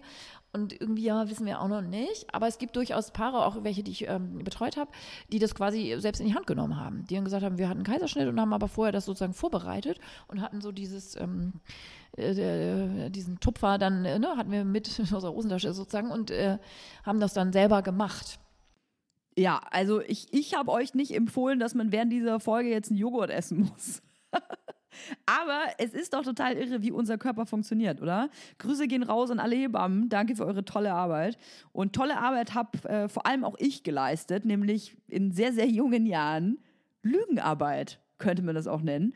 Und zwar in meinen Tagebüchern. Ich nenne sie auch Horcrux. Da stehen nämlich äh, eigentlich Hauptsache Dinge drin, die ja vielleicht so gar nicht passiert sind. Weil es aber äußerst unterhaltsam ist, teile ich diese immer wieder gerne mit euch und wie hier in der nächsten Folge alleine mit Tagebuch mit einem ganz, ganz tollen Gast, nämlich äh, mir selbst. Liebes Tagebuch, ich war vom 2. bis zum 6., also heute im Skiurlaub. Ich bin Snowboard gefahren und Mama Ski. Ich habe mich ganz wahnsinnig verliebt. Überraschung. Sicher denkt man jetzt, oh Mann, jeden Monat in den anderen verknallt. Tja, ist aber so. Ich bin so verliebt. Er ist 13 und in der siebten Klasse. Meine neue Freundin Franziska wollte ihm dauernd sagen, dass ich in ihn verliebt bin, aber ich wollte das nicht. Das Lustige ist, ihn gibt es doppelt. Zwillinge. Ich kann mich gar nicht entscheiden. Sehen alle beide gleich süß aus. Ich wette, ich wusste überhaupt nicht, wer er ist. Jetzt das Problem. Sie sind heute abgefahren und ich habe weder Adresse noch Nummer von ihm. Jetzt stelle ich eine Anzeige in der Bravo auf, dass ich sie suche. Der besser aussehende ist auch in mich verliebt. Als ob. Hoffentlich klappt es. Ich habe nämlich richtig Liebeskummer. Ach, ich liebe ihn so sehr. Und er ist auch in mich verliebt. Der sieht so süß aus. Also, ich kann ja schon mal spoilern, weil ich ja ähm, jetzt äh, fast 18 Jahre später sagen kann, wie es passiert ist. Ich habe die an einem Abend beim Kickern, glaube ich, in so einer in diesem Spielhalle im Hotel kennengelernt, habe kein einziges Wort mit denen gewechselt, mit beiden nicht, sondern ähm, meine Mutter hat, glaube ich, mit denen geredet und ich war einfach zu schüchtern. Und die sind dann nach einer Stunde, also höchstens, gegangen. Und da war ich dann unsterblich verliebt und habe dann am selben Abend eine, ähm, also eine Annonce geschrieben, einen Brief geschrieben an die Bravo, damit die Bravo das abdrückt, äh, abdruckt, dass ich einen von den beiden Zwillingen suche. Welchen auch von beiden. War mir, glaube ich, auch relativ egal. Oh, ich weiß nicht, ob der Brief abgedruckt wurde in der Bravo, da kann ich mich leider nicht mehr dran erinnern. Ja. Ich habe ihn auf jeden Fall nie wiedergefunden, aber ich bin mir ziemlich sicher, wenn ich jetzt hier ein paar Ta Seiten weiter blättere, dass ich schon in jemand anders verliebt bin. Ja, hey, seht es doch mal so, sogar ich habe heutzutage einen echten Freund. Das behaupte ich zumindest. Ah, nach so vielen Folgen ohne Cyberkriminologie ist es natürlich jetzt mal wieder an der Zeit für Cyberkriminologie. Wow. Ich habe vor ein paar Monaten den Selbsttest gemacht und mich auf einschlägigen Plattformen wie Kick, Knuddels oder Movistar Planet als 13-Jährige ausgegeben. Was dann passiert ist, hat zu einigen Tränen und Brechreiz meinerseits geführt. An meiner Seite immer Cyberkriminologe Thomas Gabriel Rüdiger. In der Folge Kinderspielplatz Internet hat er, beziehungsweise wir über die Gefahren für Kinder im Internet aufmerksam gemacht. Hört's euch an. Wenn man sich fragt, wo sind Kinder unterwegs, dann sind die nun mal nicht bei Facebook und bei Twitter unterwegs, sondern sie sind, wenn sie etwas älter sind, bei Instagram, Snapchat, aber vom, von jungen Jahren an beginnen sie mit Online-Spielen. Das erste Mal, dass sie mit anderen in Kontakt treten, ist in diesen Online-Spielen. Und trotzdem findest du eigentlich so gut wie keine Diskussion dazu, auf dem gesamten Markt nicht, was das eigentlich bedeutet, dass die Erwachsenen, auch ältere Jugendliche, mit Kindern in Online-Spielen zusammenspielen.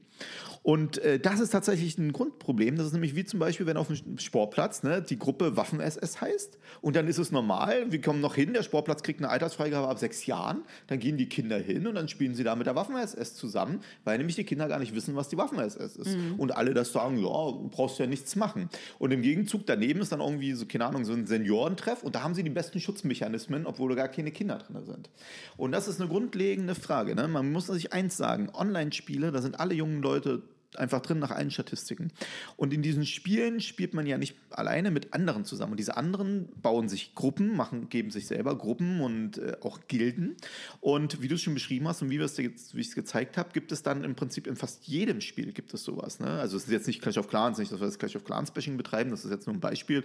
Wir haben auch Clash Royale, Fortnite und so. Überall findest du das. Ne? Und jeder, der online zockt, der hat sowas auch schon mal erlebt, dass der Mitspieler SS hieß oder dass irgendwas ist. Ne? Und ich muss jetzt noch mal ganz auch vielleicht einen sagen, man, wenn das jetzt ab 18-Jährige alle sind und untereinander machen, finde ich nicht so cool. Aber was soll's so, ne? Aber zum Beispiel bei der Debatte um das Netzwerkdurchsetzungsgesetz. Da muss man doch fragen, wen wollen wir denn vor Beeinflussung durch Extremisten, nicht nur von rechts, es gibt ja auch Al-Qaida, Taliban, ich habe vorgestern erstmal wieder live mal wieder alles angeschaut, IS, da hast du echt alles drin, so, ne? Und wen willst du denn vor, äh, vor der Beeinflussung schützen? Doch Kinder und Jugendliche, weil sie dieses... Vor allem die, ja. Genau, weil sie dieses Wissen noch nicht haben. Und jetzt gibt es halt interessante Geschichten. Dieses Netzwerkdurchsetzungsgesetz, was ja durchgesetzt wurde, das hatte zum Ziel eigentlich Facebook und Twitter. Hat zum Beispiel Moderatorenverpflichtungen mit drin, also dass Moderatoren ausgebildet werden müssen, auch ein super Thema bei Spielen. Und welche, welche, also am Anfang waren auch die Online-Spiele im Regelungsgehalt Gehalt mit drin. Und welche äh, Programme wurden kurz vorher nach auch einer Stellungnahme der Spielindustrie, die gesagt hat, es gibt bei uns gar kein Hate Speech in Spielen. Was wurde rausgenommen? Die Online-Spiele. Das Mhm. heißt, da, wo die Kinder unterwegs sind, das ist überhaupt nicht in dem Regelungsgehalt erf erfasst worden. Mhm. Man muss an eins denken, die Online-Spiele, obwohl ich selber, wie gesagt, echt ein großer Gamer bin, so, ne? Äh, Also es ist jetzt kein Gaming-Bashing, sondern es ist wirklich nur die Frage, wie kann es sein, dass die Kinder mit den Erwachsenen spielen und das passiert und wir nichts machen. Sondern es geht tatsächlich dann darum, dass die Online-Spiele zum Beispiel mehr Geld einnehmen als Musik und Film zusammen in Deutschland. Und trotzdem sind es die, die sich aus all diesen Diskussionen rausgehalten haben. Und das halte ich für nicht richtig, vor allem vor dem Hinblick, dass die Kinder damit spielen. Jede Familie kannst du fragen, zockt dein Kind schon? Ja, das zockt Minecraft und so. Es gab diesen Fall des zwölfjährigen Paul in der Schweiz, der ist über Minecraft von einem deutschen Sexualtäter angesprochen worden, ne, vom Admin in seinem Server dort. Und dann hat er ihn entführt und hat ihn eine Woche lang zu Hause missbraucht, bis das SEK ihn rausgeholt hat. Das lief über ähm, Minecraft oder in äh, Osnabrück oder Oldenburg, weiß ich jetzt gar nicht, aber mit O. Äh, da stand vor kurzem ein Täter vor Gericht, der hat über Movie Star Planet, das hat eine Altersfreigabe ab null Jahren Was bekommen. ist das denn? Ich weiß überhaupt nicht, was das ist. Also Movie Star Planet, äh, kannst du dich noch an Second Life erinnern? Nein, ist Auch das nicht? sowas wie Sims oder? Ja, nimm Sims. Pass auf, es ist wie Sims, aber mit, dass jeder äh, selber seine Figuren spielt und dann äh, kommuniziert. Ist gerade Mhm. bei Mädels durchaus beliebt. Ne? Ähm, weil das halt auch mit diesen Modeklamotten anziehen und so. Kannst du noch Habbo Hotel? Mm, Nee, aber wenn du schon sagst, man kann eine Figur erstellen dann Ja, mit anderen also es Figuren ist wie ein. Online-Spiel World of Warcraft, riesiges nur, Spielziel, nur ne? World of Warcraft ohne Monster. Ja, ich zeig's dir nachher nochmal, Okay. ähm, dass du dir die Grafik halt auch vorstellen kannst. Es ist halt kindgerechte Grafik, hat eine Altersfreigabe ab null Jahren. Da steht, stand halt vor kurzem Täter vor Gericht. Krass. Der hat da drüber äh, 122 Mädchen angesprochen und sie letztendlich missbraucht. Ja, ich kann wirklich nur jedem ans Herz legen, die sich die ganze Folge hier anzuhören. Gerade wenn man Kinder hat oder Kinder kennt oder Menschen kennt, die Kinder kennen. Ihr wisst, was ich meine. Wir müssen viel mehr über dieses Thema sprechen, denn es kann nicht sein, dass wir so lapidar mit der Sicherheit im Netz umgehen, gerade wenn es um Kinder geht und sich seit, in meinem Fall, vor 15 Jahren oder seit 15 Jahren nichts geändert hat. Erwachsene können ungehindert mit Kindern im Netz in Kontakt treten. Das, das kann einfach nicht wahr sein. Das darf auch so nicht weitergehen. Dass das Internet aber auch für uns Erwachsene nicht sicher ist, weiß jeder, der schon mal Opfer von Internetbetrug, Shitstorm oder einem äh, ja oder Cybergrooming geworden ist. Auch hier habe ich mich mit Thomas getroffen, der in dem folgenden Ausschnitt aufzeigt, dass man manchmal das Gefühl hat, dass das Internet ein rechtsfreier, rechtsfreier Raum ist. Und ob das wirklich so ist, das finden wir da heraus. Ich kann jedem nur mal empfehlen, sich mal den Gedankengang zu stellen, wie würde der Straßenverkehr und die Einhaltung der Regeln aussehen, wenn man keine sichtbare Polizei hätte im Netz, äh, im Straßenverkehr. Da würde sich vermutlich viele nicht mehr dran halten, ne? weil diese Sichtbarkeit essentiell ist. Man zeigt, das Gewaltmonopol ist da, der Rechtsstaat ist da, es gibt keine rechtsfreien Räume. Und wenn es zum Beispiel eine Diskussion gibt, dieses, dieses Viertel, Berlin haben wir ja hin und wieder mal diese Diskussion, da herrscht Rechtsfreiheit, die Polizei traut sich nicht rein. Was ist das Erste, was passiert? Man schickt uniformierte Beamte rein. Man schickt uniformierte Beamte ein, nicht zivile oder so, sondern es geht darum zu sagen, ja, wir sind hier. Hat ja auch Sinn. Du kannst einen uniformierten Beamten ansprechen, der sieht vielleicht irgendwelche Straftaten. Wenn du jetzt Angst hast und du siehst, da läuft einer ähm, in Uniform, kannst du sofort rufen. Wenn der in Zivil langlaufen würde, würdest du ja gar nicht wissen, wer jetzt, würdest vielleicht sogar noch denken, uh, ist der nicht vielleicht einer, wo ich die Straßenseite wechseln, weil sie auch ein bisschen in diese Richtung gehen. Und genau das ist dieser interessante Punkt. Warum, wenn man Leute fragt, habt ihr das im Netz noch nie das gesehen? Und ich habe ja diese, wie gesagt, diese Broken Web Theorie aufgestellt gehabt, die halt ähm, auf zwei Grundsachen basiert. Einmal, dass man die Routine Activity Theorie bringt, die ist für jeden nachvollziehbar. Warum, also jeder geht bei Rot über die Ampel, warum geht man mal nicht bei Rot über die Ampel? Warum gehst du mal nicht bei Rot über die Ampel? Weil ich äh, Angst habe, dass ich erwischt werde oder dass ich angefahren werde. Oder dass du angefahren wirst. Und du eins hattest- davon ist ja schon passiert. Genau, du hattest mal erzählt. So, seitdem hast du gesagt, du hältst dich ein wenig an die rote Ampel. Nicht nur ein wenig, ich gehe eigentlich Genau. nie über eine rote Ampel. also auf Friedrichstraße nicht. Also wirklich, das war für mich ein dramatisches Erlebnis, Sehr? dass ich angefahren Okay. wurde. Und wenn es, ich kann dir sagen, wenn es äh, grün wird, äh, grün ist und es wird rot, während ich auf der Straße bin, was ja äh, rechtlich eine ganz klare Sache ist, du darfst trotzdem ganz normal darüber ja. gehen, ich fange an zu rennen oder beeil mich, weil ich damals wirklich äh, eins, richtig eins doll auf den Deckel gekriegt Sehr interessant. So, und jetzt kommst du nämlich zu dem Punkt. Die Routine Activity Theorie sagt halt, ne, du wirst immer dann handeln, wenn du ein lohnendes Ziel hast, geringe Risiken und wenn du motiviert bist zum Handeln. Bei dir ist, du kennst das jetzt zum Beispiel frühmorgens, rote Ampel, der Bus kommt zu spät, die Leute rennen rüber, wenn sie es schaffen, damit den Bus noch zu erreichen, der sie vielleicht pünktlich zu ihrer Arbeit bringt. Dann sind selbst die Risiken wie Straßenverkehr, werden auf einmal geringer eingeschätzt. In deinem Fall zum Beispiel ist das so, dass dir das Risiko schon mal voll passiert ist Mhm. und deswegen sind die Risiken für dich schon so hoch, dass die Motivation bei dir noch kaum gegeben ist, jetzt zu überspringen. Wenn du aber jetzt einen ganz wichtigen Live-Auftritt oder Moderation hättest, bei einer Veranstaltung mit 75.000 Leuten im Olympiastadion. Was Normalfall ist Genau, bei mir, ja. absolut so, ne? Und du würdest jetzt zu spät kommen, wenn du nicht diese Ampel nehmen würdest. Würde ich es machen. Ja. Würdest du es auch machen? Das ist diese Abwägung und die ergibt auch Sinn. Ne? Das heißt, jeder hat so eine Schwellenwert. Wenn die Risiken aber sehr gering sind, dann ist deine Hemmschwelle, darüber zu springen, auch nicht so, Mhm. auch nicht so hoch. So, ne? Und dazu kommt jetzt noch ein Punkt. Wenn ich jetzt aber sehe, wie andere diese Hürden überspringen, ohne dass ihnen was passiert, wie die gehen bei Rot über die Ampel und sie werden nicht überfahren, kein Polizist kommt von der Seite und niemand hält die fest, dann sinkt für die natürlich die Hemmschwelle, weil sie ja sehen, dass die Risiken gering sind. Ich kann Leute beleidigen, belästigen. Genau. Und jetzt kommst du abzocken. zu dem Punkt, warum ich das fürs Netz bringe. Geh mal zu einem YouTube-Video von irgendeinem größeren, äh, keine Ahnung, YouTuber und guck, dir mal die, Kommentare, drunter an. Ja, also, du, das ist äh, unterste Schublade. Ganz genau. Und jeder dieser Kommentare zeigt diese eingebrochenen Fensterscheiben, das ist auch nochmal eine chronologische Theorie, Broken Windows, und woraus ich diese Broken Web Theorie gemacht habe. Du hast im Netz so viel sichtbare Kriminalität und erlebbare Kriminalität tagtäglich. Wenn ich dich frage, hast du heute über deine Spam-Filter mal gecheckt, da wirst du wahrscheinlich so drei, vier, fünf Spams gehabt haben. Sind lauter auch- Frauen, die fragen, warum ich mich nicht melde. ja, okay. Da wird es vielleicht sogar noch gehen, aber wenn du jetzt hier keine Ahnung hast, ich bin die afghanische Großprinzessin und habe das Gold in der Wüste versteckt, ich brauche jetzt von dir mal 15.000 Euro. Um, Und schon gehört äh, alles dir. Genau, und schon gehört das dir 3% oder werter Herr, ich bin von der Bank so und so. Ne? Das sind alles versuchte Straftaten. Das muss Mhm. man klar definieren. Das sind einfach versuchte Betrugsdelikte. Du Und wir tun das schon ab, ne? Genau, Scam, genau, ja. genau. Du erlebst das ganz selbstverständlich, alles un irrelevant. Ne? Aber du erlebst das tagtäglich. Du erlebst die Kommentare tagtäglich, die sexuellen Übergriffe. Ich meine, wenn ich dich jetzt frage, wurdest du im Netz schon mal angeschrieben, irgendwie sexuell? Ach, hundertmal. Hundertmal, ne? Am, also, äh, am Tag zehnmal, würde ich vermuten. Ja, siehst du, ne? Ist ganz normal für dich. Ich hatte es ja im letzten auch mit gesagt, mit dieser Normalität, mit dieser Alltagsgeschichte. Und im Netz hast du so viel Kriminalität, die sichtbar stattfindet, dass die Hemmschwelle für so viele gesunken ist. Das hat man auch bei der Thematik äh, der Flüchtlingssituation Hate Speech und so gesehen, was das bedeutet.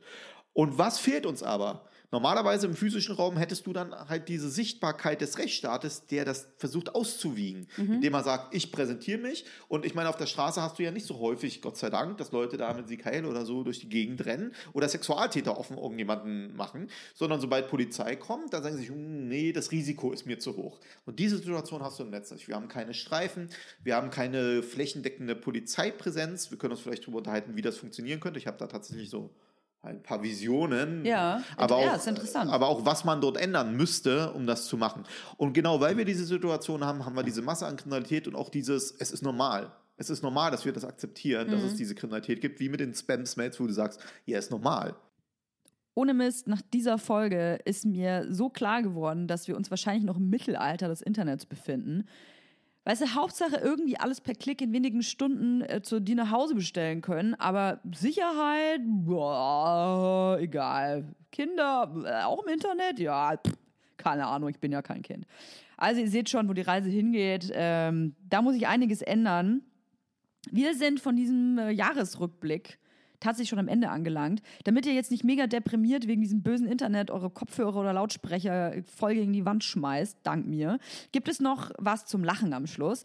Der peinlichste, aber gleichzeitig wohl lustigste Baustein meines Lebens ist und bleibt nämlich mein widerlicher Hund Eumi. Viel Spaß. Äh, wir können ja mal wieder zurück zu meinem Hund gehen, weil äh, Eumi beziehungsweise Emil, ja, das guckt er direkt drüber, der sitzt gerade auf der Couch. Der ist auf jeden Fall bei mir in den Top 5 von meinen peinlichsten, äh, den peinlichsten Gründen, sag ich mal. Oder den Gründen, warum mir überhaupt peinliche Sachen passieren. Wir sind mal U-Bahn gefahren und äh, ihr kennt ja wahrscheinlich diese U-Bahn. äh, Bahnhöfe. In Berlin sind die meistens, meistens unter Erde und äh, da ist auch sowieso Asphalt irgendwie auf, den, auf diesen Bahnsteigen. Auf jeden Fall, wenn da, mal, wenn da was Nasses draufkommt, dann sieht man das sofort. Und ich kam mit Emil da runter, die Treppen runtergelaufen und da war schon ein Hund und Emil war damals nicht kastriert und hat sich äh, wahnsinnig gefreut, diesen anderen Hund zu sehen. Ähm, bei Emil war es egal, ob Weibchen oder Männchen oder äh, kastriert oder nicht oder läufig oder nicht. Der wollte einfach alles anficken, was irgendwie nicht bei drei in der U-Bahn ist. Auf jeden Fall sieht Emil diesen Hund, zieht mich halt schon zu diesem Hund hin. Ich dachte, naja, ein bisschen begrüßen und die anderen Hundehalter fanden es irgendwie auch süß. Und mein Hund sieht ja auch so krass süß aus. Das ist ja der, der, dieser Irrglaube. Da checkt ja immer nicht jeder, äh, wie eklig eigentlich dieser Hund ist. Auf jeden Fall hat Emil schon ziemlich schnell angefangen, den anzubumsen. Und äh, ich weiß das zu verhindern. Ich ziehe den halt dann einfach weg. Also ich äh, lasse das natürlich nicht zu. Auf jeden Fall ähm, hat das Emil aber nicht gestört, weil der hat dann einfach trotzdem ejakuliert, während er in die Luft gebumst hat auf diesen Bahnsteig. Und weil ich ihn davor immer so weggezogen hatte und auch währenddessen natürlich weggezogen hatte, hat er danach noch ähm, hingekotzt. Und ähm, natürlich waren sehr viele Leute außen rum gestanden und haben das gesehen. Inklusive dieser Hundehalter, die dann völlig verstört in den anderen Waggon eingestiegen sind. Oh, ja, auch das habe ich nicht weggemacht. Ähm, BVG ist äh, mir wirklich sehr unangenehm. Falls irgendjemand da ausgerutscht ist, das war entweder die Kotze oder das Sperma meines Hundes. Oh, was erzähle ich hier? Ich kann ja nie wieder ernst genommen werden, ey. Ja, Emil hat doch schon mal, oh, das ist auch ganz schlimm, ey. Emil hat auch mal auf einen ähm, Arbeitskollegen von mir ejakuliert. Der hat den, wollte ihn eigentlich nur knuddeln, hatte so einen schwarzen Pullover an und schon, hat, schon war er voll ejakuliert. Ja, der hat auch immer so gerochen, der, der Emil. Immer so leicht nach Sperma gerochen. Aber gut, jetzt ist mal Schluss, ne? Jetzt ist mal Schluss mit diesen ekelhaften Geschichten. Ja, immer ziemlich witzig, wenn es einem nicht selber passiert ist, ne? ja, ich habe immer gedacht, ich habe kaum Folgen gemacht, aber es waren jetzt dann doch 16 Stück. Ich bin fast ein bisschen beeindruckt von mir selber. Ich bin ja doch nicht so ein faules Stück, wie ich gedacht habe. Aber ich müsste eigentlich viel mehr machen, ich gebe es zu. Und generell muss ich auch sagen, dass dieses Abenteuer-Podcast vor allem eines ziemlich verändert hat. Nämlich mich selbst. Ja, so ein bisschen Pathos gehört jetzt dazu, da müsst ihr durch. Das ist so bei so Jahresrückblicken. Das ist eine Regel. Pathos steht da quasi so in, den, äh, in der Bedienungsanleitung. Und jetzt mal ganz im Ernst, ihr seht, was dieser Podcast bzw. die Gäste mit mir machen. Es ist wirklich herrlich. Man denkt nämlich immer, oder ich denke immer, ich habe die Weisheit mit Löffeln gefressen, aber dann lernt man jemanden kennen und zack, schon denkst du vielleicht ganz anders.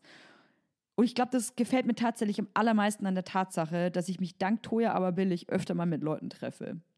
Ich hoffe, es geht auch dieses Jahr genauso weiter. Ich danke vor allem auch euch, tatsächlich. Ich grüße alle, die mich kennen und ich küsse eure Augen. Ciao. Bis zum nächsten Mal. Euer Toya Girl.